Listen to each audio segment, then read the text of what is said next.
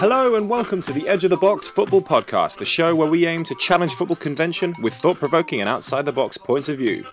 So, football's back. Yeah, cool. I, I mean, there's no atmosphere and uh, there's drink breaks every 20 minutes and there's plenty of talk of death and injustice. Uh, uh, at least it's gearing us up for the Qatar World Cup rather nicely. Anyway, uh, today we'll be discussing David Luiz, VAR, and later listing the top five Premier League centre backs since the turn of the millennium, in order. No easy feat. And as always, feel free to get in touch with us on Twitter at Edge of the Box Pod. And as you might be able to tell, uh, we were filming this during the Leicester versus Brighton game. I'm your host, Harry Brent. Okay, well, so football, it's back. You guys happy? No, we've asked Sorry. results now. Sorry, guys. Can we? Brighton has just been given a penalty. I'm so, I'm so sorry. Have they? Yeah, just when- just as you were speaking, I went, oh, oh. Oh, this is. Okay. Sorry, listeners. All right, keep us. All right, you're, this is now this is now Gillette Soccer Saturday. You're Chris Kamara. You're keep us. We'll, we'll go. We'll have a little discussion. We'll go back to you when it's about to be uh, when it's about to be sorted. But Cheers, Jeff. There's been a penalty at the Amex Arena. Was it a pen or was it getting VAR or anything? It's- There's been a penalty. God, I can't. At the Oh, King Power oh, he's Arena, missed it. VAR are checking it. Oh God, no, that's not a penalty, is it? Oh blimey! Well, this is. I don't know, be- Jeff. Is it? Either way, look. Oh, oh, is it? Is it? Is it? Yeah, Yes, that's a penalty. they've given That's a Definite Are penalty. they giving it? We've not given it yet, but we're looking back. That's all right. This is this is good for Chelsea if they score. And and Tottenham. And All right, Maupay's stepping up. And Arsenal. and He's standing there. So, Oh, don't be silly. Dave. You know, get it Maupay though. steps up. Take the run. Gonna miss. Oh, he saved it. He's back. He saved it, bro. Called it. Okay. All right. So, football's back. You guys happy? I am ecstatic. Every Yeah. every single second of my day is made better by the influence of football. Yeah, I agree with that. I mean, particularly now that it's on it like every single day. It's- I know we had a bit of a break, obviously, which we do Like every World year. Cup again. Yeah, it's now like we- we've now got continuous football for the next twelve months. Well, not twelve months, but certainly eleven months. So Yeah. I feel bad for the players. yeah, um, yeah. Well, this is it. Some of them, some of them are just going to start getting injured, aren't they? And um, Especially uh, if you wear red. most most of the Arsenal players. Uh, so uh, yeah, it's been shocking. Injuries and defeats. but yeah, there's there's been yeah, well, there's, there's been a few um, there's been a few It talking adds in, insult to injury. Egby. oh, Oh. What did you? Uh, Row. I, I didn't I didn't actually catch the um, I didn't catch the Brighton game. Was it? I know I know that. they Yeah, it was a great game, that. Harry. It was a good game. It was a good game. Really good. but in the sense that I mean, I watched I watched the Arsenal, I watched the City game, and it was Yeah. you know comfortable and stuff. Um, but was the Brighton game just a just one of those things, or was it a bad performance? Or Um, I think it was lackluster. We obviously scored first, great goal by Pepe, Mm. but then again, just defensively, just atrocious. I mean, same old story. should I tell you who you missed? Not David. David Luiz, mate. Two, make it two three. plus two sometimes equals four. Um, I must say that, that that must be one of the worst individual performances I've Well, ever seen so- while watching football. do you think? Do you think that the stick he got after that game was justified? Absolutely. No. I didn't think he got Oh. enough. I I don't think a lot of I think a lot of memes were made about him, and everyone was Yeah. finding it very, very funny. But I do not think he got anywhere near enough stick, especially from his manager. Yeah, I mean, Yeah, I was I feel quite. I feel quite sorry for him in all honesty. yeah, I mean, you, I- you you guys know how I feel about about him. Obviously, I'm a fa- I'm a fanboy, but it goes a bit beyond that. Um, but I, I I don't know. I was um I was watching some of the reaction, and obviously David Luiz is one of those players where if he if he has a really good game, he gets a lot of attention, and if he has a really bad game, he gets a lot of attention. But and it's never in the middle. He's very all or nothing. I think he's he's never in He- between. He's he- either well, he is and he isn't. Just sorry to just to cut you off, just because I think that's the way he's treated. He's always it, it's he's he's never going to. You know how you get these players who are like, oh, they're always a solid seven out of ten, never go above, never go below. I often think that sometimes just because that's how we kind of perceive them in terms of we we may not give them much attention. I know David Luiz, you know, caused two goals essentially against against City. Um, but I think sometimes it, it is it is deemed, you know, if if if there's any like I'll give you an example. So I watched um there was a there was a um um a pre-season a pre-season game. The, the one, one of the warm-up games Arsenal had before before the season kicked off again. I can't remember who you played, but you lost to some Brentford. Brentford, yeah. And there was a goal that, that you conceded where David Luiz was.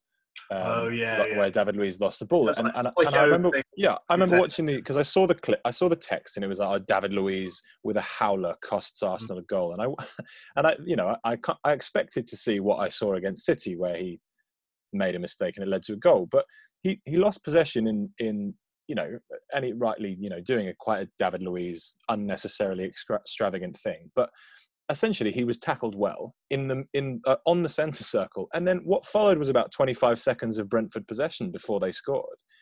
In which case, I kind of felt like if if I don't know another player had given that ball away, would it would would you have seen you know, oh so and so player with a howler, you know, gives goal away, or is it or is it just something to do with David Luiz that gives him that extra bit of? I know, think he, I think he is targeted. But I think a lot of the times, I think it's justified. Like I said, like for me, I think when he plays, like I said, he's all or nothing. So he either has a great game where he makes a diagonal pass into like Aubameyang or someone and we score from it, or he makes a, a few like last ditch tackles. Or, or then on the flip side, he, he just makes silly mistakes like with the Brentford game. Why are you trying to, to dribble and flick it over like you're like Ronaldinho or something? Or you'll just try and do too much when a simple game can make such a difference. Yeah, I think though, from his first time at Chelsea, even though I think that was probably his, the, the best part of his career, um, the media have always kind of put him as like a pantomime villain, and I think that's just kind of stuck with him. Unfortunately, then obviously with World Cup as Mm. well, I think I, the media have just kind of blown it up into that kind of you know persona. yeah, he's he's got he has definitely got this this reputation, and, and as I said, I I think it works both ways for him. I think when he has a good game, you will get everybody giving him praise and stuff, and, and it, you know, being that sort of character and that sort of, um, you know, for want of a better word, that kind of extroverted Mm. um, footballer, I think would always bring that. But again, uh, you can say I'm probably going to, you know, I'm biased in terms of if I ever come to his defense because you know how much I. I, I admire the, him as a person, but or you know that sounds really lame. I like I like the guy. I'm a fan of his. I Um, admire him as a person. I admire him as a person. No, but I mean I that. Yeah, I, do. I have a shrine. but I do, I do wonder because uh, obviously I, I was, I was listening and reading to all of the fallout after the City game, particularly, and and um, there was all a lot of you know uh, people saying he should never play for Arsenal again, you know, and this isn't sort of Arsenal fan TV saying this. This is Jamie Carragher saying that, and Mm. or at least I expect him to never, never play for Arsenal again, and I know obviously that's to do with his contract situation. I, I was again what I what I was reading a lot of is what is that David Luiz, you know, his the, the fallout seemed to be David Luiz is basically a bit of a joke player, and his only successful time was when he played in a um, in a three four three in a Conte system where he was basically in a in a three man centre back, so he was really really protected. And I just thought to myself like that's just a massively oversimplistic um, uh, analysis of, of the kind of player he is.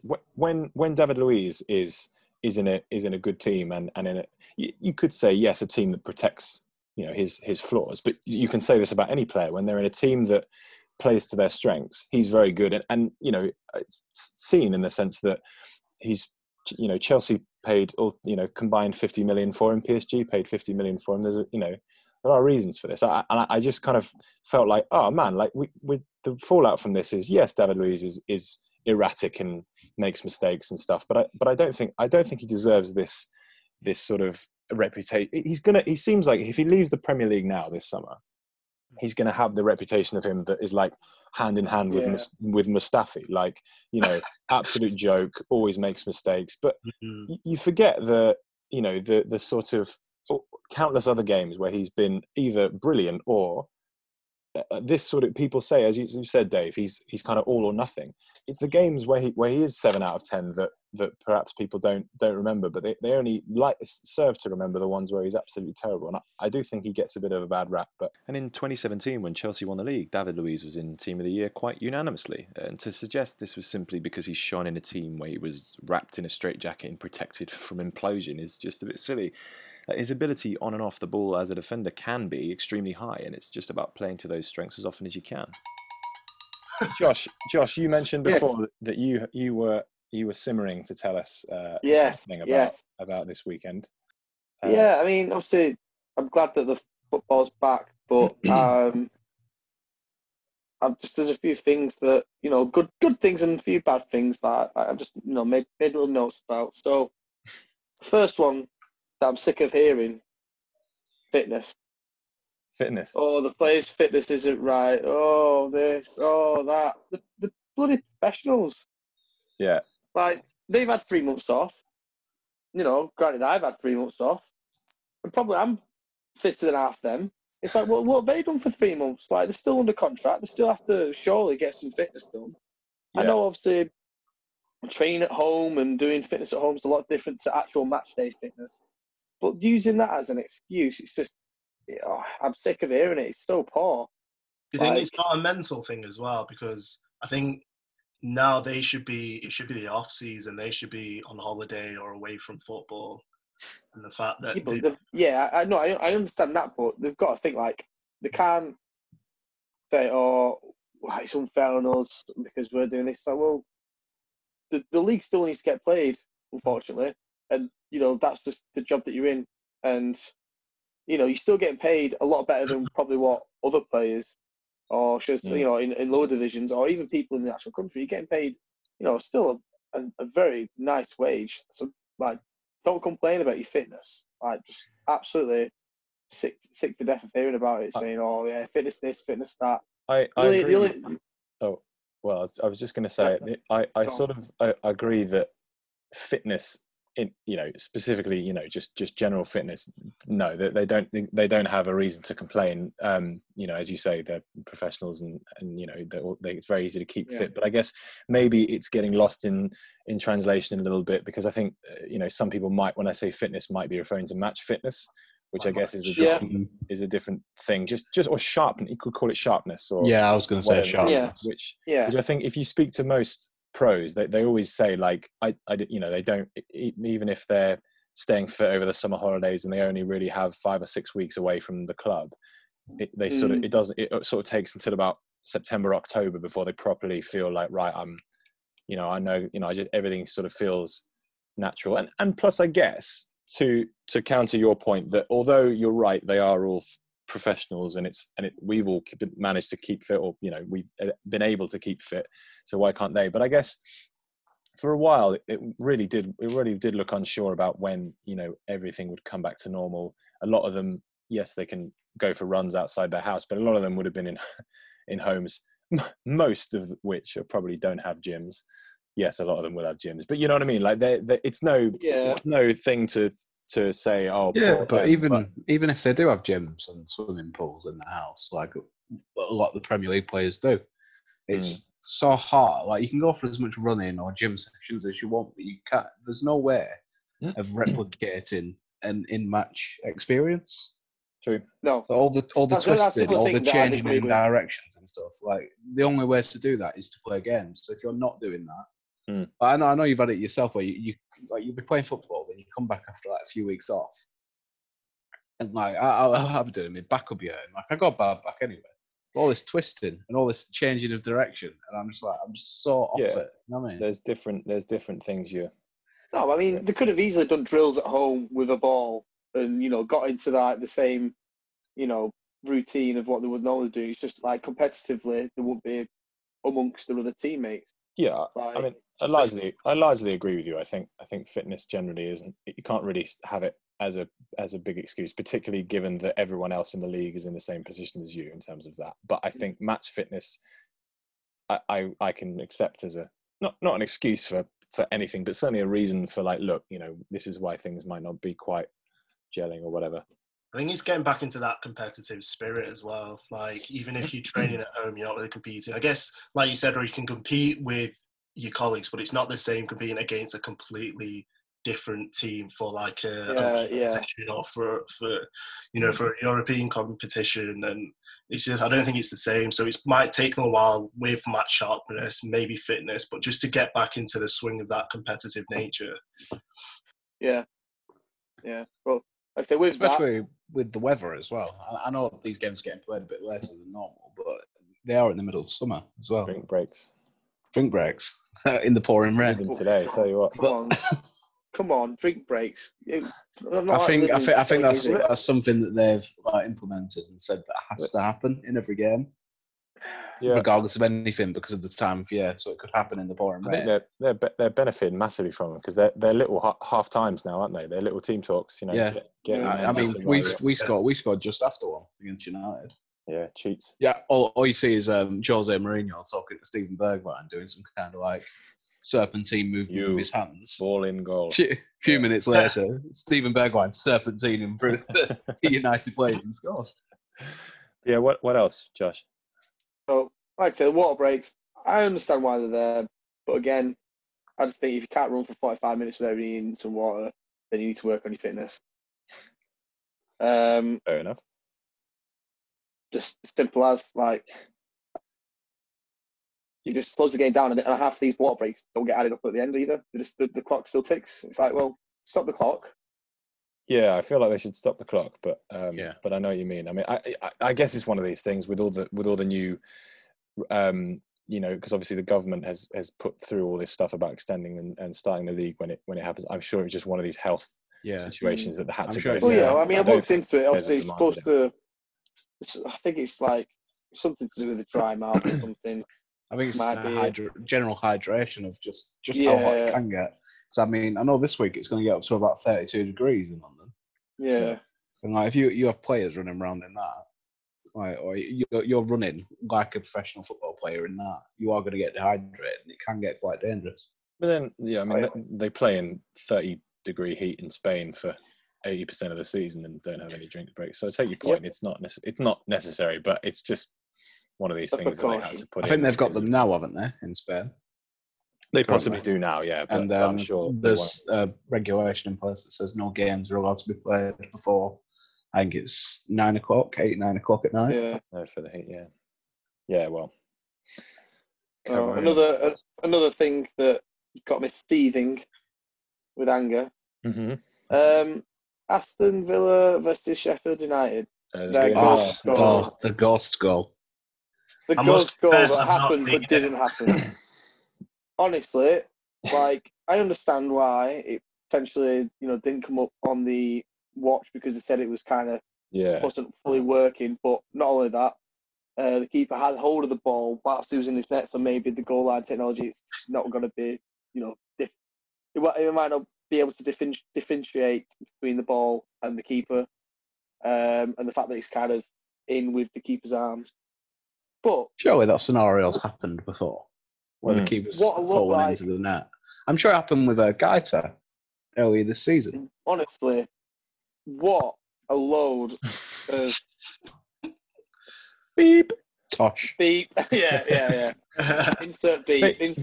they've they've basically beep. said, haven't they, that oh the technology isn't good enough. that's that's that's basically the translation. Like they've said, oh, Yeah. it was because um, you know, as you say, the, the the keeper and there was a lot of you know space between uh, or very little space between the ball and every, you know everybody's kind of mashed in together. Basically, what you're telling us is your technology doesn't work. It, I mean, it does No. work, but but in certain circumstances it doesn't. Which, uh, you know, I sort of feel like just- I mean, whatever. It, it, as, as I said, it, it, I feel like it's happened before and possibly will happen again. But I kind of feel Yeah. like surely you can create technology for to prevent. Just I don't know. I don't know what the system is, but it does But feel regardless- like. regardless, why did the referee not go to VAR? a bit of a- yeah. Well, I well, think mean, didn't If VAR he's say there they looking, could he's have? watching, he's watching, he's like, oh, I don't know, don't know. And they're like, well, why don't you go over? Like, why? Like, for some reason, Premier League referees Uh, must be allergic to VAR screens. They just cannot go over and check not and make allowed. the They're decisions not for allowed to use them. Yes, they are. Of course they Premier are. League refer- referees in the Premier League are not allowed to come to the screen. Well, what is the point in it then? Because in every other league, they can use it and the referee can overrule. Because the whole point of VAR is not to overrule the referee. The referee The still has system. the the the the, the um the authorities to overrule, giving off what he sees. Why can't they go over to the screen and then the VAR, uh, you know, the VAR person on the on the screen is going through, go right from this angle, it looks like he's done this. From that angle, well, well as funny as funny as it sounds, is- the um that the the referees had a meeting uh, before the season started and said that they thought that the implicated they're like you know referees being able to look at the screen would waste too much time. Yeah, that's, that's, that's why they stopped. And it it's it, it just seems silly because they, they have had this fear of like, okay, this is this is this is good technology, but it's really unpopular in the way in its form. So we need to do everything we can to make it popular. Is basically I think what drove that conversation. And they decided in their infinite wisdom to be like, right, yeah, we'll do that because that will that will cut time wasting out and it'll be it'll be smooth and stuff. But of course, it doesn't really matter if it's smooth. The point is you you, you supposedly brought in this technology to to to basically eradicate mistakes and and it's Exactly. not doing that and so regardless of- even if it ta- yeah. even if it takes 2 seconds to sort if you're getting it wrong the fans are going to be pissed off this exactly. is we're- we're back to pre-coronavirus times when This is VAR, VAR was the biggest problem in the VAR world. is obviously meant to eradicate human error, but it's still human. It's still exactly Still so you humans took that human error. and they're, and they're still exactly. It's I've said I said this before. It's it's, it's it's not like oh we have now a, a, a referee who's you know taking taking away the little mistakes of the on pitch referee. You've basically just just made it so that you've got one referee who will make a mistake, and if he doesn't make a mistake, then the other referee might. That's that's essentially the situation. I mean, the the the sort of system in place has the potential to be a really good system, and Hmm. I, I don't I still don't think it's particularly necessary beyond goal line technology. But um, if you're It going to worked in the World Cup. yeah, yeah. But It I mean, I, worked- I guess it worked I mean, it gave it, it, it gave about like three penalties a game away in the World Cup. when you say work, But if the penalties, then that's the way it But if should but if Yeah, they're but- but- penalties, then yeah, but it's Mine- things then like getting the right things that things that were given as penalties in the World Cup aren't being given as penalties this year. So are there penalties or aren't there? So could you say that technically- VAR deserves the Golden Boot award rather than Harry Kane? there's too many Yeah. um, decisions in, in football. There's too many decisions in football that aren't black and white enough for Yeah, this yeah. technology to actually work. Like goal line technology is black and white. The ball is either over the line or it's not. There's no there's no grey area. It's like it's either a goal or it's not. It's like this is why it works in cricket and tennis because um, those sports are very black and white. It's over the line or it's not. It's hitting the wickets or it's not. There's no there's no grey area. Whereas football, like what is a foul? Subjective. What is a handball? Subjective. What is you know? And and as we found bizarrely, what is offside is pretty subjective as well. And I I know it shouldn't. It technically shouldn't be, but the the the the big thing for me is like obviously it's been such a talking point this season, and I found that even when you're so VAR has supposedly come in to to get rid of mistakes, but also primarily get rid of fans being angry at the fact that they've been, um, you know, they've a, a mistake has cost the match. But we found that even when VAR gets decisions right, like when they get those minute offsides right, fans are still pissed off, even if the Yeah. decision's correct. yeah, but I what feel is it- like it with their here minute offsides, they can't actually be accurate with that because of the speed players move and the shutter speed of cameras. Yeah, there's that. There's that argument as So well. There's and- like I'm sure there was a uh, a Son one earlier in the season, and they um they gave it as offside. And I think with the, is the this, shutter is speed this of the the one you complained on a on a podcast before? Is that that same goal against Burnley? no, no. No, sorry, sorry. You No, brought no, up a Son goal against Burnley or something before. I can't remember. Well, I, I, if I brought up a Son goal against Burnley, it's the one where he ran like where he ran past half the team. yeah, yeah. But no, like he there's there was like like five or six centimeters like leeway each way yeah. for like because of like the speed he was moving and the shutter speed of the cameras. Mm. And it's like, well, yeah it's, it just it doesn't seem foolproof at all and and, and I, No. I think uh, if you find like i think if you i think they took a sample of of uh, linesman decisions over the course of i don't know um, five years or something and they get something like 99.67% of them correct. Like this is not a big obviously, yes, you, you, you know, you sometimes think those those when, but when those marginal offsides are offside, and, and and it ends up costing you the game. It isn't really more than a kind of oh, this is something for us to whinge about. You know, you don't really, as a fan. I mean, correct me if I'm wrong, but as a fan, you don't really feel like we were absolutely robbed there. It's like if it's marginal, you yes, you complain about it, but you basically feel like. Oh, well, it was basically about level. Who cares? Um, Mm. And I don't. I better, don't it's better than like um, City against Swansea last season in the FA Cup. Yeah. I think it. I think you had two goals offside, Yeah. And they just weren't given. Yeah, and, and like, Like, um, so like the Swansea fans could feel very hard done by that and complain about that Yeah. because they weren't marginal and they weren't mistakes by the linesman. Mm. So, yeah, But as- don't forget as well, like even if they do get 99 point or 97 percent of the decisions right, obviously spread that over a season and with you know how many matches occur over a weekend or you know sometimes even midweek, Mm. that three points to a percent might lead Yeah. to like you know one offside per game or one offside. You Yeah. know. Every Maybe two even games more. that is that, that is you know maybe yeah maybe even more because there'll be that many games. There's like what ten games obviously spread over however many weeks. So you're saying it's justified? Uh, I mean, yeah, I mean, because like I say, I think, like I say, when you've got you have got them referees there, you rely on them, and you know you're only human. But then if you know if, if their mistakes are made and they are literally marginal, fair enough. But if it's like, you know, for example, like what Ash said, the example with the Swansea one, where they seemed, you know, Hmm.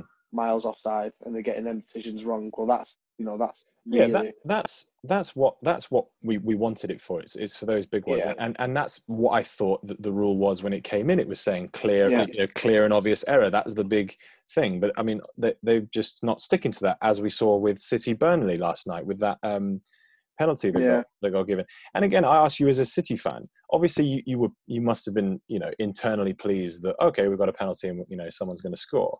But d- did that decision getting overturned give you any satisfaction at all? Did you were you thinking yes, you know, VAR is great, or did you feel like this is just ridiculous? I don't want to put words in your mouth. Yeah, Hang on. obviously a penalty, woohoo, great.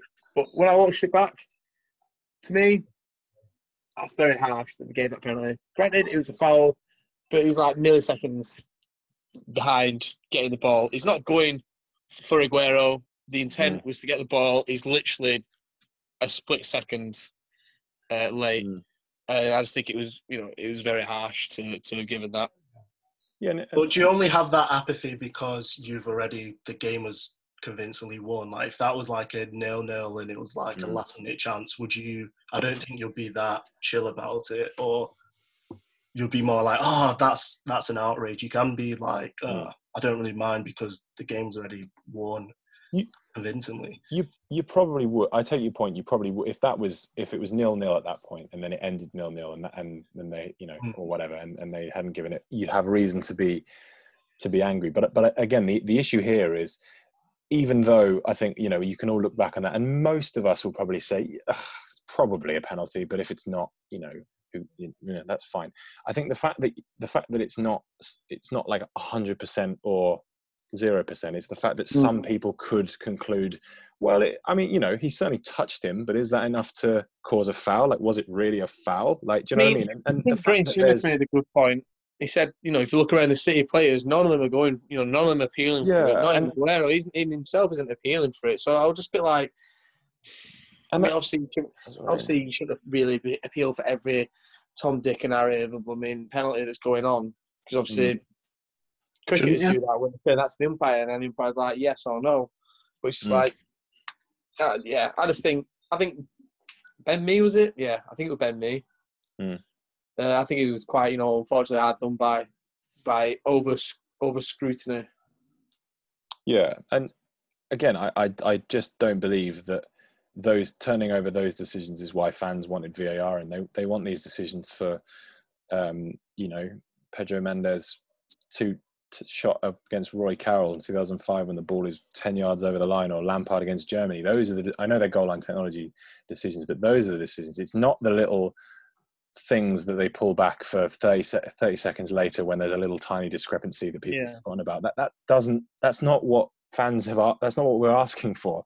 You know, you may you may justify it in terms of the game and actually go, well, or actually that helped my team out. So yeah, that, that yeah, that's that's a good decision that that happened. But I think it takes something out of the spirit of the game if you're if you're Yeah. literally just Yeah, not does. allowing any, you know, and and, you know, and ha- then how how far back do you go? Like I know that they have a rule with, um, you know, one phase of play. So if if the ball changes the phase of play, then you can't go back further than that when you're reviewing something. But quite often I've seen things like um, I think it was a Chelsea Nottingham Forest game last year, and um, there was a um, I think Nottingham Forest had a had a they either scored a goal or nearly scored a goal, and they had an offside call, and and they were revi- they were reviewing it for offside, and I was thinking, okay, that's that's fine, review for the offside, but also there was earlier in the build up there was what I thought was a foul, but but but VAR doesn't doesn't doesn't go back that far because it's not the it's, Yeah. it's not the latest. And i just think well that, that's that's a flawed system because if they if they conclude that this is onside and they allow it that's fine. But review the thing that was before because that's led to that's led to this situation do you know what i mean? So Yeah, it's too complicated and there are so many little facets of how to make a decision in football that i don't think you can ever have a system that is perfect. In which case if we don't have a system that's perfect just give it back to the refs and linesmen. They were getting Yeah, pretty much everything yeah, yeah. right Do you think the referee should have a responsibility to explain the decisions at the end of a game? Yes. I think I think to that's, yeah, fans and supporters that are watching Yeah. you. Yeah, so like in the same way that you have Yeah. like post-match interviews with managers and players, do you think that you should have them with referees? And then I think so. yeah, But you I have think- um, think- what's his name? Get a lot more Peter. What's his name? Peter. Um, you know what I'm talking about. They have him on Sky Sports as a um, like a referee representative, Oh, Um, watch. former referee. Peter Walton. yeah Yeah, Peter Walton, might and yeah. he, he'll explain referees' decisions. Maybe not. He's not there. but not but uh, decisions, just but he because he's a yeah but he's not like he's Yeah. not like a representative I, I take I take your point he, he's like gives you an insight because he was a ref but he's not he's not been in contact with yeah. then the point Rose or the So egg he, he's making he can was talk about. Yeah, but I, I feel like maybe I mean the actual like, match day referee. post I- match. Post match, I'd say I'd say that would be better as still like players and managers talk about the actual games, not like, oh, this the reason that I completely mugged your team off was this kind of Mm. thing.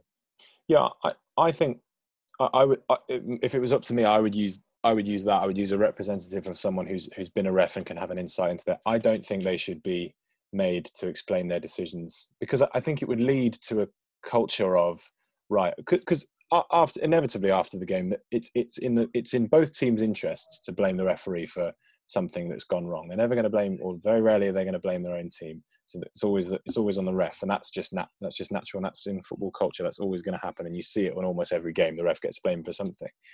If you then have to have him come on national national TV and, and explain the decision, it, inevitably he is going to say a number of times, yeah, I ju- do you know what? I got it wrong. I can't, you know, I can't defend it. And in which case, there's going to be, and you've seen the way culture is these days. There's going to be cancel him. He's, you know, he's admitted he got it wrong. He's rubbish and all this stuff. They'll start, you know, coming after them. I don't think that that's within I don't the spirit think of that they're football. paid enough to have to do that. Why? No. Why is it that it's okay for players like, for example, David Luiz to face that same scrutiny? Because if a referee Because- does have because- to explain, then surely that leads to because because that I'll tell you why. Because David Luiz was not told, David, you have to come on camera right now and explain what happened. He chose to come forward and say, look, it was my fault. But if he wanted to go and hide, he could. And also, football's a team game. Like, yes, David Luiz made some individual mistakes, but you've also got the referee. I know they have linesmen, but it's it's basically the referee or or nothing. And I- and I think that ultimately, you you know, in in football, you can. I, I know managers have got to come and give their opinion on a game. They're contractually obliged to do it to, to, to a degree. But I think I just think it's different for us because it isn't just it isn't you know let me get the insight here. It will just be about you know most of the time they'll be able to say look I made the right decision. But if if they get into a situation where they've made a mistake, I don't like the way it would go if they because they they will have to just hold it hold the hand and say look I just I made a mistake and that's the way it is. And I, I can just you know you see you see the way that if if referees do make mistakes and it gets publicized they get dropped down divisions. And I don't like that at all. Like they can, you know, they're just they're humans doing doing a very good job most of the time. And obviously, I'd say it's a very difficult job as well. Yeah, and But aren't you I- worried by the I won't be standard of do it. refereeing in England? Like, I mean, you hear that England has got not- the worst referees. Well, not not to the point, not to the point that I would want to change much about. It. I mean, I take that people complain about refs all the time, but I just think that's the culture of football. I think that's just what you do. Like, I d- I d- do we have the worst the worst referees? I mean, what you know, one of them hosted the Euro, a Champions League final recently, Clattenburg, and Howard Webb was in the World Cup final. Like, I don't think that the standard of refereeing is bad to the point where we need drastic change. I mean, we, you know, we got some we got some good refs. We don't have have don't necessarily have to have to have the best refs, but I mean, as I say, it's not like we have we're having games where constantly there's decisions that go wrong that we think, oh, you know, um, we need to change that. V- VAR didn't come in because referees are bad. VAR VAR came in because there's just things referees can't spot. So you know, if it was that referees are constantly making mistakes and um, cocking up all the time, then it would be different. But I, I don't really think we have that. As such. I think, I think you know, giving off the point that you said, Harry, with you don't want to put the referees in the public eye. Mm. You know, I, I didn't really think about that but I think, you know, it's a bit of a catch twenty two. It's like, do you risk putting them into the public eye and explaining their decision? Because I think a lot of the time, if they end up explaining the decision, but also not not only that, but explaining, you know, maybe the laws of the game, kind of educate people into why they've made them decisions, and they might get more respect uh, off the fans. True. I feel like, you know, compared to look at our referees compared to referees in rugby, look at how much the, the respect difference. Not Yeah, I think that's just the around the fans, but culture of the game, though. Again, well. yeah, Yeah, that's- no, exactly, embedded it in is the around the culture of the and that's what I mean. That, but- that, that is embedded in football. Like I mean, from professional footballers all the way down to grassroots, you abuse the ref. The referee is a wank. you Yeah. Know. and that's just and that's how and I think that's very hard to change. And he's But always if, the if enemy. home advantage shows you anything, it shows that arguing like that as well does have some influence on their decisions. Com- completely So, because so, they're it, so, human. it, so it can give you an advantage if you do it. So that, of course, they're going to.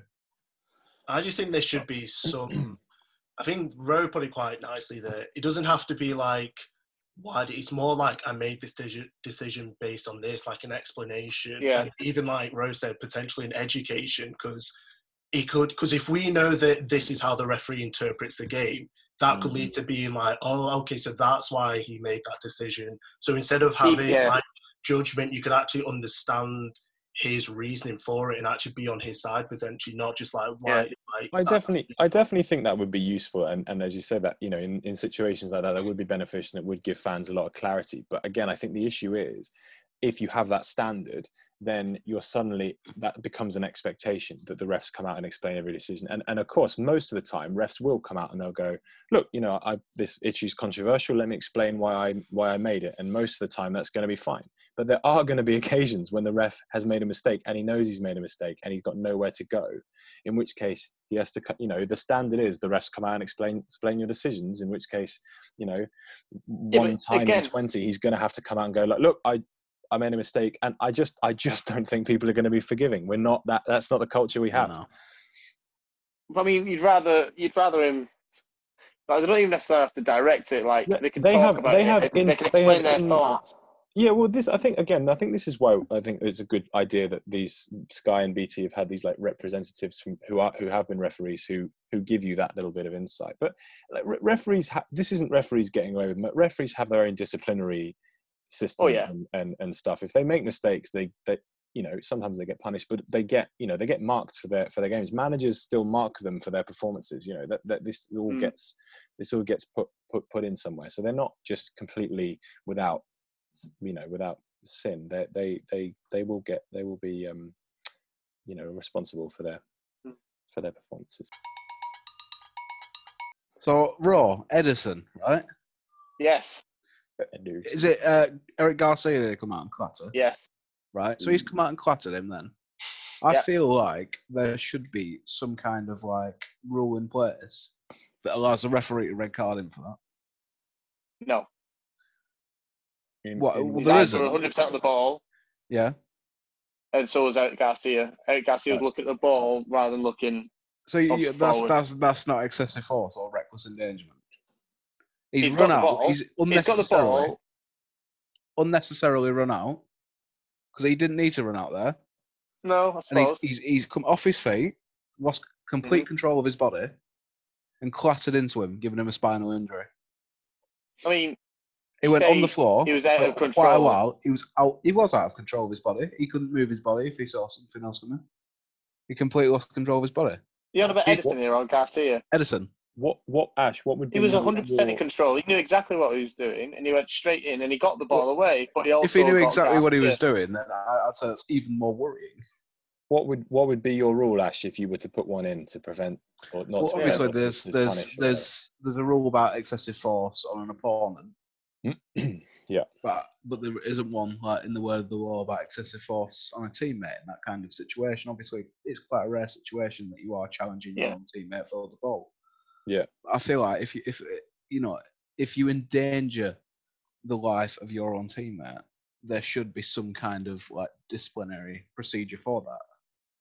Do you do you I think mean, he was there. Like the poor lad was on the floor. But it wasn't intentional. He- like I know, it, I know, It it, don't I know the video look looks like oh well, you know, it doesn't matter. But like that, intentional, intentional or his not. like- intentions was to get the ball, and unfortunately right. they're just clattered because they're both going at speed.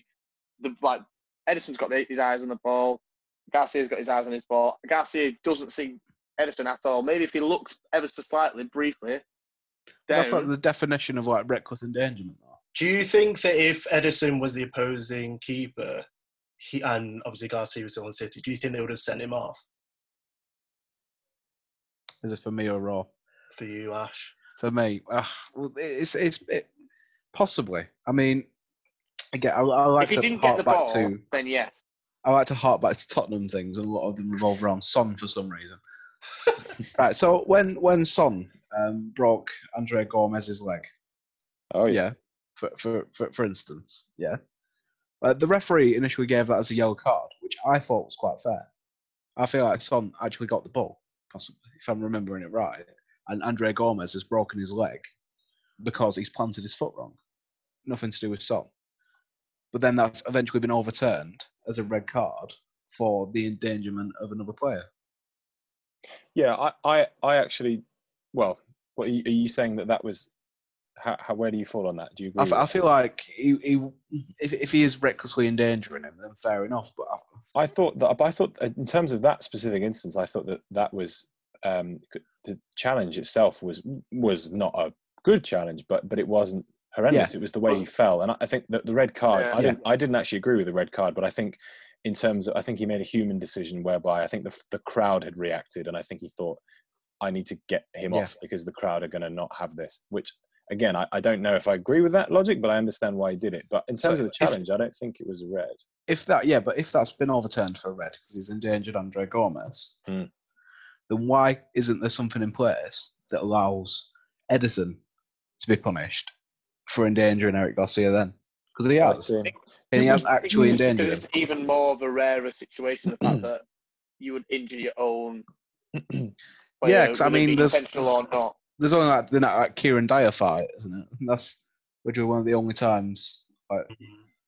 you know you've you've seen Do you- two teammates like you know punished for Fighting, something doing to scrapping. each other. Well, that's, Do you, yeah. do you think there there is a sort of unwritten contract where, yes, obviously, you know, um, the Ederson thing was can be viewed as irresponsibly reckless and, and and whatever. And but do you not think that there's some sort of unwritten contract where it's like if you're a professional sportsman in a contact sport with you know you're running at, at your own free will. There's no control settings over how you know obviously there are rules about tackling and stuff but generally you know you're free to sprint as fast as you want in any direction you want at any time.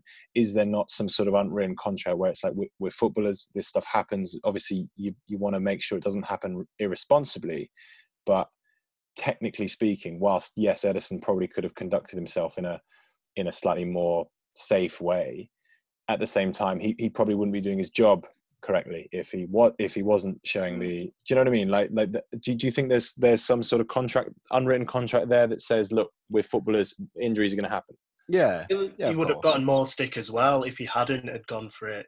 But I don't if feel like he get the needed player to. go and then yeah does the player like that score, they'd be like, "Well, why didn't you go for it?" And he's like, "Well, I wanted to be safe." Or It's it's not like it's not like you know. Right. To be fair, I think there was there was no need to run of out for the ball. matter. I didn't think that you know, uh, it was going to result in a goal at all. I don't think it could have potentially done at all. Mm. I think that, you know, it's not it's it's not like the 85th minute and it's nil nil and you need to win this match or else Mm. such and such a thing. I, I just I just I just think it was reckless. And should, I don't know.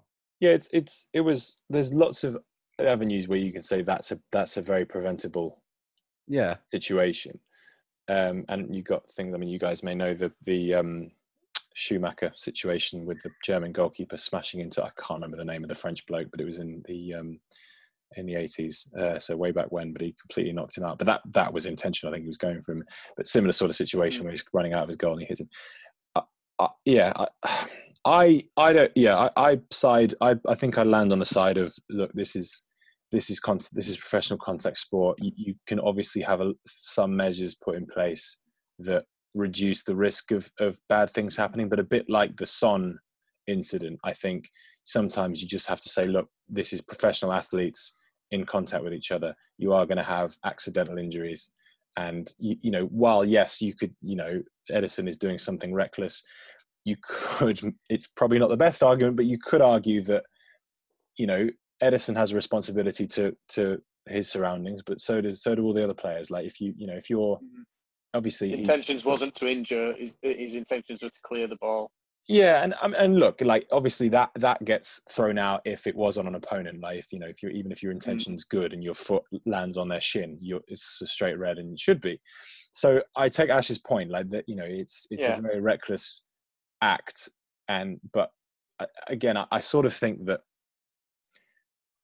that yeah, I mean, possibly, you know, as I say, I think if it was a, a opposition player, he probably would would get punished. And I take the point. You know, he's it's the same act just on an, on a on a teammate. But but I, I I don't know. I just i sort of feel as if maybe there's just this sort of feeling that look, we're all professionals on a on a pitch. People are going to get injured.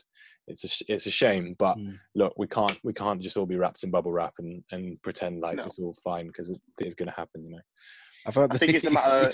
he, he really didn't seem to care either. It No, he didn't. mainly a bit He didn't at all. He was but laughing with Sterling about his ripped glove. Didn't he do something I hate with him so hard. as well? Wasn't there something to do with Mane yeah. last? Yeah, Ma- wasn't there? Mane, Mane- raises. Mane like went Knocked up with his foot out. and he actually he went he went So with it with his head and then knocked yeah, him he's, out. he's got so he's, he's got previous. Yeah, I mean, look, I I, I don't. Comp- I mean, you know, I, I think, think Ederson's putting his life on the line just as much as Eric Garcia. Really, but obviously What, Eric Garcia big- didn't, Big, didn't witness. how, how tall is he? Big six foot four, six foot five Ederson putting his life on the line, Mm. jumping over the top of Eric Garcia to get a ball he shouldn't have to, to clatter into him with both players running at about 15, 20 miles an hour.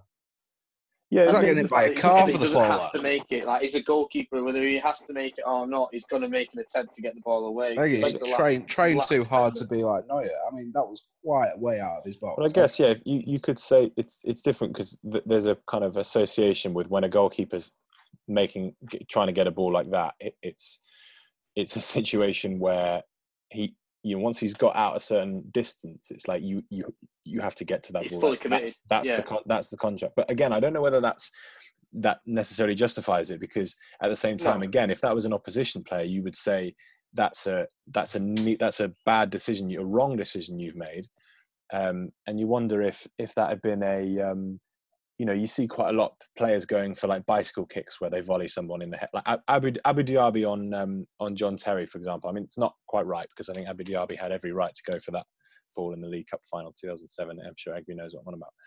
Um, but um, yeah you, you just wonder like if if the if the act is, I mean I don't know. I, I'm I'm kind of torn there. I'm not really I'm not really Yeah, sure. I, I think I mean, I think probably a bit whilst, reckless whilst I've grown up playing football, Yeah. We've always said if you go into a challenge half-hearted, you're always going to get, you know, come off worse. Like you either go for the Mm. challenge or you don't. Like, don't go in and be like, oh, actually, I don't know. So I think, like you saying, Harry, like if he's going out, you're fully committed fucking or you don't. Um, but I'm not saying that it's right. Like, it's horrendous and obviously an awful act of uh, sportsmanship, es- especially for someone on your own team. But I Mm. think personally, it's a, an issue in which the club should sort out rather than the referee should sort out. Obviously, the referee had a decision on the ta- at the time to make, but I think with it being t- a team a team player colliding with another team player, Mm. because there's no written rules per se. I think it's more of a club level um, Yeah. situation where they have to organise it and be But like, do, you- look, mate, do you not feel there should, the should, should be a written rule about it? Like, I mean, now you mentioned it, I'd probably say I yeah. mean, say, say hypothetically, Ed, Ederson like either severely damaged this this this lad, like severely damaged him, stopped him playing football for the rest of his life, or even worse, like killed him. Do you, do you think we'd be having the same conversation? Whereas, you know, yeah, yeah, it's fine. The, like his eyes are on the ball and such such thing. But I like there's there's I, I know it's a bit different, Ash, but there's like a there's a there's a rule in like um you know like WWE st- wrestling stuff. Well, I know, it's, I know it's obviously a bit different, but they're, but they're you know, because obviously you think they're fighting each other, but what, what they're essentially doing is dancing. They're dancing with each other. They're, they're it's a choreographed thing, Yeah, yeah. and Well, it's people have real. people. sorry to spoil it. Father Christmas is also not real, and um, he's a wrestler, and um, I think um, they, they, they obviously lot, lots of people have have accidentally died, and it's a bit different because you are physically, you know, throwing them around and doing all that stuff. But again, they they certainly have the the kind of view of, although there's you know if you've done something irresponsible and and and and wrong, it should be looked into. But essentially, that that there is this deal that it's like, look, you know, we're you know we're we're risking by this very nature of the profession we're risking things we're risking injury we're risking death and we're putting our that risk into the, the hands of other people whilst we're there. Um, and Mm. you know as much as obviously you want to do everything you can to prevent something from happening these things will occasionally happen. And at some point you have to kind of go like okay well this is this is just the nature of of that. I know it's a bit different because wrestling is not wrestling you're physically throwing people around and doing stuff Mm. whereas football you're not expecting to have someone clatter into your face at this you know the speed of, but then again it's like speed of light. th- like like I said, like when John Terry got knocked out by Abou Diaby, was I, would you punish Abou Diaby for that? I mean, I know Yes, it's not it's quite like the this- not the It's like a but- fine line between like recklessness and heroics. Like Hmm. I think it was it. Didn't John Terry put his face near there, or yeah, it was it was it was a it was a ball that that absolutely there's it wasn't like a high foot, put it that way. John Terry's head went Yeah. down. so? it Who? So is that is that recklessness from John Terry, or is that well, ex- well, quite, yeah, I'd- exactly. I'd, say it's more John Terry's fault. in that- this is in that this is what often often annoys me when when they give silly high foot fouls for um Mm. it's where because it's it's usually when when players are, are going down to head a ball and and someone's Yeah. going for what would quite Mm. rightly like Peter Crouch used to always get done for um uh high Yeah. foot when it was like he was just up against a smaller person and I would just I got so frustrated because it's not high foot like if you put your head down you've got to expect that I'm putting my head down this is where foots kind of go and swing I might get a foot to the face. Do you know what I mean? And I think that's quite right. You you should be expect like if you put your head, you know, put your head. Yeah, in- you commit to it. all problems, eh, Harry? tall guy problems. That's uh, my favorite kind of problem. But yeah, so we've done we've done we've done this before. We've been in a situation where we need to come up between well, we need to decide between us the top five players of any given position in the Premier League since the year 2000 because we're all millennial bastards. I'm Way! myself. Um, well, I, yeah. So we've done we've done strikers, we've done wingers. As hard to define as that was, this one's quite easy So to define. the define. natural progression of that would be We're going to go to centre backs. Hey! Uh, it's a bit more. It's a bit more interesting than fullbacks, and it's um, not as difficult as centre mids. So that's why I chose it. Um, Ah, Paul and also would be first. goalkeepers is uh, yeah. So uh, I guess we can all agree that. Well, what can we agree on? I mean, I heard some. I heard some. John Terry's first. Well, John. Well, John Terry. John Terry's in there, surely. John Mm, Terry. yeah, He's I've got first, first for me. It's first for me. second for me. Oh, you bastard! Oh, Stop, stop. nearly I a told full you I was going to stop swearing, and he's first for me uh, as well. So that, uh, all right, that's unusually positive Chelsea Yeah. response in this. That's uh, Yeah, you don't always get one that's of good because you, you know, you've yeah.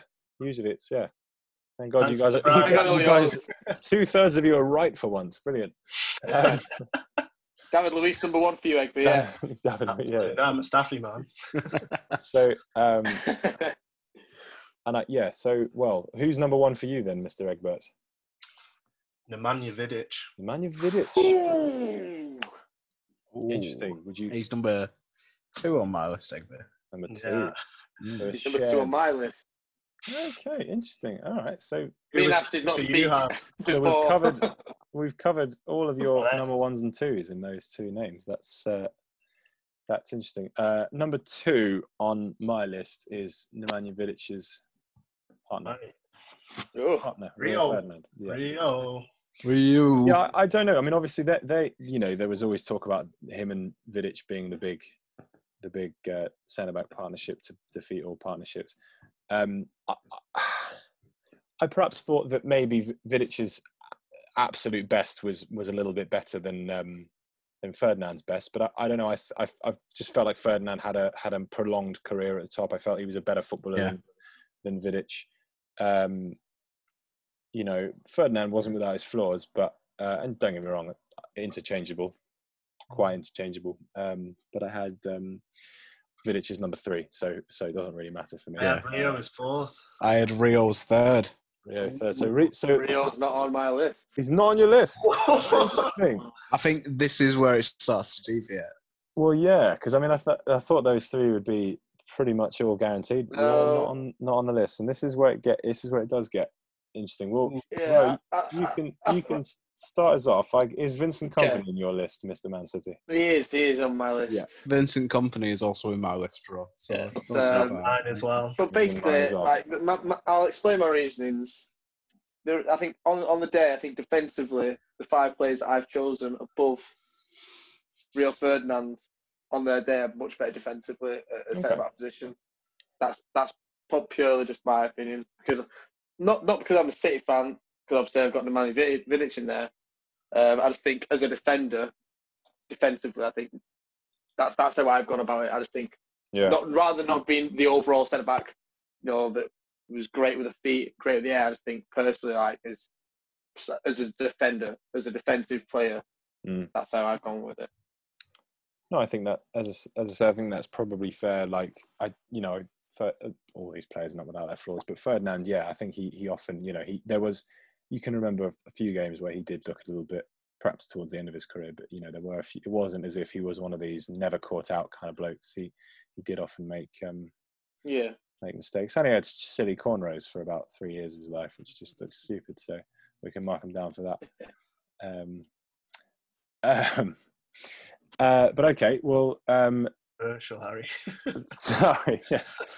I just, you know, cornrows No, wouldn't, wouldn't look good. Wouldn't look good on me. So I don't like. I, I don't think. Uh, um, but yeah. So okay. Well, I mean, as I say, com- Kompany's in my in mine. I think that you guys both all said Kompany's there. So that Yeah. Yeah. takes care. Kompany Of, third for me. I think we've got four. Fourth for me. We've Yeah, agreed this on is four out of five. this has all been very easy so far. It's very it's, I think this is where it goes. for me. I found it harder compared to um, the strikers to do the centre backs. Ah, No, I I, found found this it so really, I much found it a lot easier. easier. Really? I think I think this has been the Yeah. easiest one for me so far. Um, Yeah, I, th- I agree.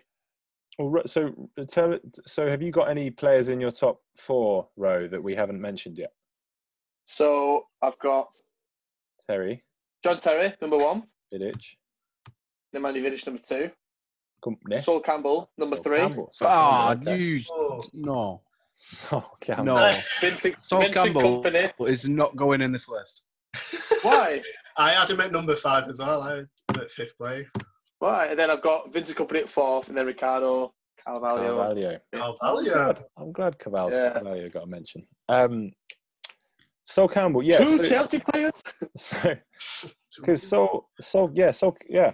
Well, that's yeah, interesting. I mean, Sol Campbell. Um, I mean, Sol Campbell, he had a he had a very distinguished career. I know his. time. Yeah, he's obviously not a popular figure in um, the white heart of North London. Um, I, I No. kind of feel like Sol, Sol Campbell gets a bit of a a bit of a bad rap rep this Yep. for for people who you know non 90s kids i guess because i think toward he had a sort of quite underwhelming fade away from from the top didn't he like um he had Yeah. a couple of less good years at arsenal towards the end and then had a bit of a weird run with portsmouth and stuff um and also he had yeah didn't he like sort of take himself off at half time because he was sh- just Mm, lost all his confidence in one match and, and also i think he Like a mental breakdown. yeah, he sort of played second fiddle to Terry and Ferdinand at their very peak. I know he's, I know he's, he's a bit, uh, you know, a bit older and came, his best years were probably a bit before their best years, but nevertheless, he sort of played second fiddle to them. So I feel that he gets a better rep. But I think, yeah, at his best, Campbell was was um, Quality. and probably I'd say Ash's probably best was probably at Tottenham. I mean, I wasn't around to see it, but with my family Tottenham fans, this is uh, the impression I get. So, um, you know, Ruined his career, mate. what a shame. It's all right. You you got his Le- if- career. If, Sol Campbell winning all if those Sol Campbell hadn't left, you wouldn't have got Ledley King uh, to be so prominent. So, um, Exactly. Ledley King on your list, Ash? No, he's not. No, oh, I call yourself a Tottenham Ooh. fan. Sh- I know, uh, it's really bad because, um, well, well, we saw Campbell's not on the list, so. Yeah, no, my, you for the um, guy. My, my fifth place isn't isn't going to make me any friends here. Well, it might actually lose you guys as friends, but it is, it is um Paul Scholes? it, it is it is Virgil van Dijk. Why would that lose you What? friends? I, Oh, you may Oh, not have the highest, God's sake. you know, Ash. opinion. I was going to add him in, but I just thought I want to see him do it for a, a longer period of time. That's the only Yeah. reason why I didn't put him Similar in. why we I didn't put in Hmm. Harry Kane as well. I just wanted to do just see it do Yeah, a few more I get years. it. Then I'm sure in like five years' time, people say he's like definitely in the top five. But just for see, that, I, I had Harry Kane in my strikers, so I don't really care about any of that. I that. was going to say I had Harry Kane as uh, my top centre back. But yeah, um, Van Dijk, I've, what you say? Uh, the the impact he's had on the Liverpool squad since he's joined has been absolutely unreal. Yeah. Whether I think it was only for a season and a half though, because I mean this season he's definitely seemed a bit more vulnerable. This is- yeah, but uh, I mean, it, it always happens like that, though, doesn't it? I mean, This is why when, I, when you when you get I've, a new, um, go on. I was going to say just to sort of reiterate. I mean, I, I he was I was umming and ahhing with him as well on, on mine, but I I I kept him off again for, for reasons that have been mentioned. Like Egby said, you know, you, you just wonder whether you want him to sort of pr- prolong it. But I but I think Rowe makes a good point in that I think that there was a as, as good as as good as I think, and I you know I know I joke about people go on about how great he is. I do obviously think he's a very good defender, but there is you are starting to see a little bit of uh, you know because there was that statistic last season, wasn't there? That no one had ever dribbled past Virgil Van Dijk. That and- incorrect s- And statistic. exactly, and well. it was Yeah. incorrect. And then and then you start noticing little, just little things. I mean, I, I remember I was watching watching football highlights this week. I was watching the Liverpool Atletico games, and, and just a couple of Yeah. ch- you know they didn't score from any of them, but a couple of things. It was just like he, you know, and, and you just start to wonder: was this? Obviously, he's a very good centre back, and he has made such a difference to, to Liverpool. Undeniably, a hugely important player for them. But does he get this kind of godlike reverence that that is you know it is not necessarily unwarranted but just a bit over the top like he, he does Yeah. make mistakes he isn't he's me- not, you know unflappable and all this sort of stuff For me, I think he would definitely be in my top five if that season and a half they had with Liverpool, he continued. He started like that with Southampton. Then when he went to Celtic, did that, and then carried on with Liverpool. If he had that, that like that, because he just seemed like he just went to Liverpool and then he just had this massive shoot of like you could Yeah, but ridiculous even- performance. It kind of even came out of with that, even with that though, uh, even with like you're saying, maybe a minor drop off in form, he's still like heads over, like heads over heels, head, oh, whatever the. You know, he's, he's, he's still he's still much better heads than above the like, rest the- yeah, there it is. He's, he's still like much better head, than and- head and second shoulders above the rest that's the one Head and shoulders above the rest. got there in the end I know he said head and toes. above the rest. Head and toes above the rest. Heads above the Not rest. higher than Yeah. Above the rest because he's so tough. Cut that, Harry. Cut that. Ah, no, I just, I But just- even just with that drop off in form, he's still head and No, shoulders no, above. yeah, no doubt place. his quality and as who as Michael Ballack said, he, but well, Michael Ballack doesn't think he's that good, but supposedly yeah, supposedly he's not as good in, as the rest. But is he as good as the the generation of centre backs that arguably put English defence on the map that showed? the yeah I, I often wonder that maybe we we look at Virgil van Dijk in in the light that we do because the level of competition in terms of centre the, the, the great Mm. centre backs in the in the particularly in the Premier League are not there's there's none of them around like who because Mm. you know going through this list we're we're dealing with um Laporte, really. people yeah I mean obviously he's a bit, he's a bit yeah, away you, away you from me. could, you could consider Laporte you could consider Alderweireld you could consider you know a few players David Luiz. David Luiz of Sorry. course but, but looking looking at the list, like almost all of them except for Van Dijk, and if and if you want Kompany, although I consider Kompany sort of you know generation before. I mean, obviously he's gone now. Only Van Dijk is, is the only one that that is still playing, and the, the majority of it. And I wonder whether because the quality of, of centre backs generally has gone down for for multiple reasons. I think you know system reasons and blah blah blah. But maybe maybe that's the reason because Virgil Van Dijk is just one of so few. Maybe we give him Mm. this you know grand Perhaps. pedestal because because um, you know undeniably he's he's a great player and, and I think he would absolutely be fine again. You know I don't necessarily agree with Michael Ballack's quote how true it was I'm not sure but that he wouldn't be able to ha- cut it against so and so strikers. But I I wonder whether Well, um, if he was in a league with John Terry and Rio Ferdinand and Nemanja Vidic whether we would still be like yeah Virgil Van Dijk is, is the best you know Yeah. 'cause- Well, Richarlison doesn't seem to have a very high opinion of him, does he? does he Did not you, did you read that? No, No. He no, said, no, he said oh, I've, I've played against better. Was it Richarlison? It might not have been Richarlison. yeah and that's you know It was not definitely ever. He's like, I've played against better. I've dribbled Imagine. Van Dijk would say the same about him. Yeah. Messi, what? He's like, yeah, well, mate, you're only, you know, not playing against, like, you know, you're playing against better players than Van Dijk. Where, bro? Where? I think it's interesting what you said In said Europe? about seeing seeing certain maybe flaws or mistakes that you didn't see prior. It'd be interesting that were those mistakes always there, but he managed to do something Yeah. to sort of just cover Mm. it up, or and now Well, he can't as much, or what? I guess why are we seeing it now? And he's also I he's also the entire time he's been at Liverpool. I know they didn't finish so strongly in the league, but he joined halfway through. The, the entire time he's been at Liverpool, they've effectively been the best, the best Yeah, one or one or two teams in Europe. Like let's let's also wait for when Liverpool have a slightly off season. Let's see how good he is then, and you know all that Mm. sort of stuff needs to be considered. Um, you know, I let's mean, see if they have a bad run- run of form or anything like that. Title run aside, I don't feel like Liverpool played like overly like brilliantly this season. I think that I agree with you. I think they were better last season than they. Yeah, were. I, I, I, I think they were a million times better last season, Van Dijk Mm. included. But like, if it- it's not just Van Dijk's form in that team that has dropped. Mm. I know they're still winning games and they've got like what eighty-two points, whatever it is. Yeah. But they're they're not playing as well. They're not scoring as many goals. Uh, you know, they're conceding Yeah. more. Yeah, I, I think that I think that's I think that that's sorted it for me. I just think it's a little bit too early. I I, I, dis, I don't necessarily agree with the logic for Kane because I think with Kane he has although his career is not over and there's still a lot to go. I think he has proven that he's you know consistent enough to, to warrant warrant warrant a place. But I think just Van, one Van. Dijk is yeah, I think Van Dijk is just not you know there's you've not seen you've not seen him under duress. You've not seen him properly tested yet, Mm. and and for multiple reasons, that's why I left him off. Um, but it looks like, sounds like we've got, we've certainly got four sorted. Um, so I think T- Terry's by default going in as number one, right? I Yeah, know, I'd Egg- say so. I know- unless Egby, you've got a particularly strong ca- claim for Vidic. I mean, just when I, I think for me, he's just the paradigm centre back, or maybe the old-fashioned centre back. He was just strong, tough, great in the air, and for me, I feel like when he was at his best, he was like the best defender in the world. Terry, I think his his quality, he's a leader.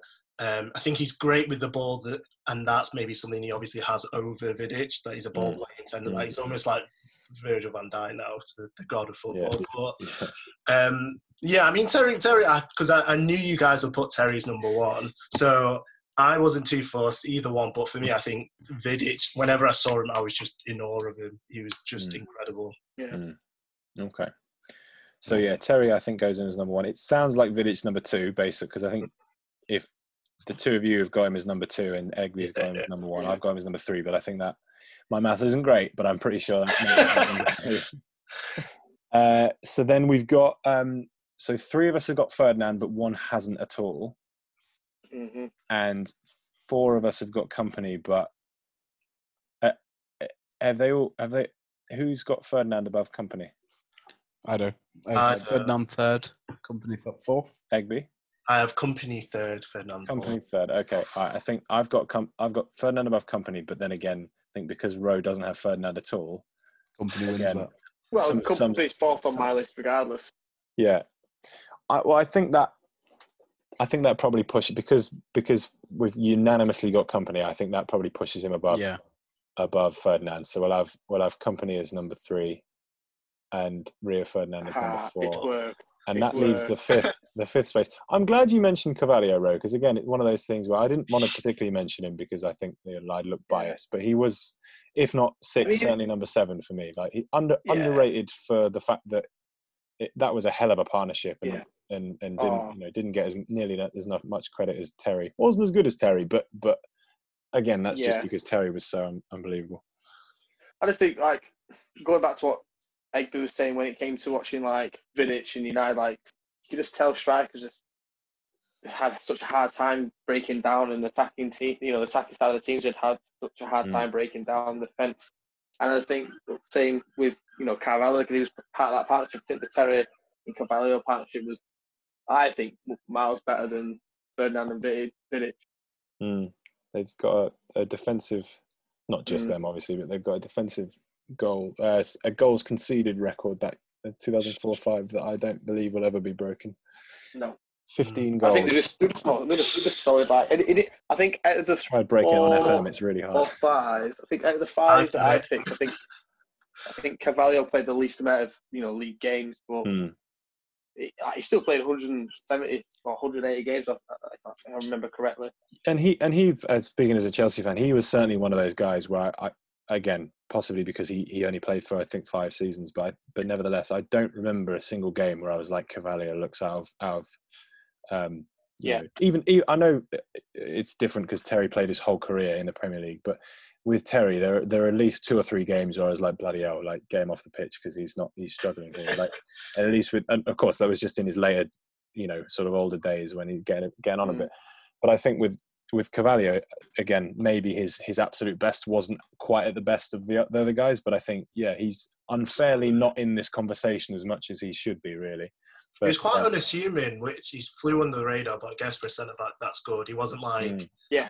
David Luiz, where it's like, Yeah. yeah, well. He was just like a, he was a solid like seven sort of each Yeah. game. but yeah, and we and Yeah. we struggle, and we haven't really didn't haven't really replaced like ever since he left. We've struggled to you know Cahill, Luiz, Alex. You know, some not no one's really come in, and, and still to this day, you know, Rudiger, who have we who have we really got to, to, to to go back in. So, um, but okay, no, I'm glad that. So so I think I it sounds like it's a choice between, um, well, Sol Campbell I think is a, is in a couple of people's lists. Virgil Van Dijk's in one. Egby, who was your number five? Sol. Sol Campbell. yeah, Rowe has Ca- Rowe has Cam Campbell. I do. He's, he's But Harry, you have Vi- Virgil van Dijk in there. Right? I was uh, I was umming and ahhing. I was umming and ahhing between uh, between Campbell, Carvalho, and Van Dijk, and I think based on the the two three minutes I spent before explaining my Van Dijk decision, I, I have to go with Campbell. I, I think. Um, and again, there's a bit of a '90s, you know, his '90s career that we've possibly not taken into account. But I think come back in five years, and I'll have the conversation again, and I might stick Van Dijk in there. But Yeah.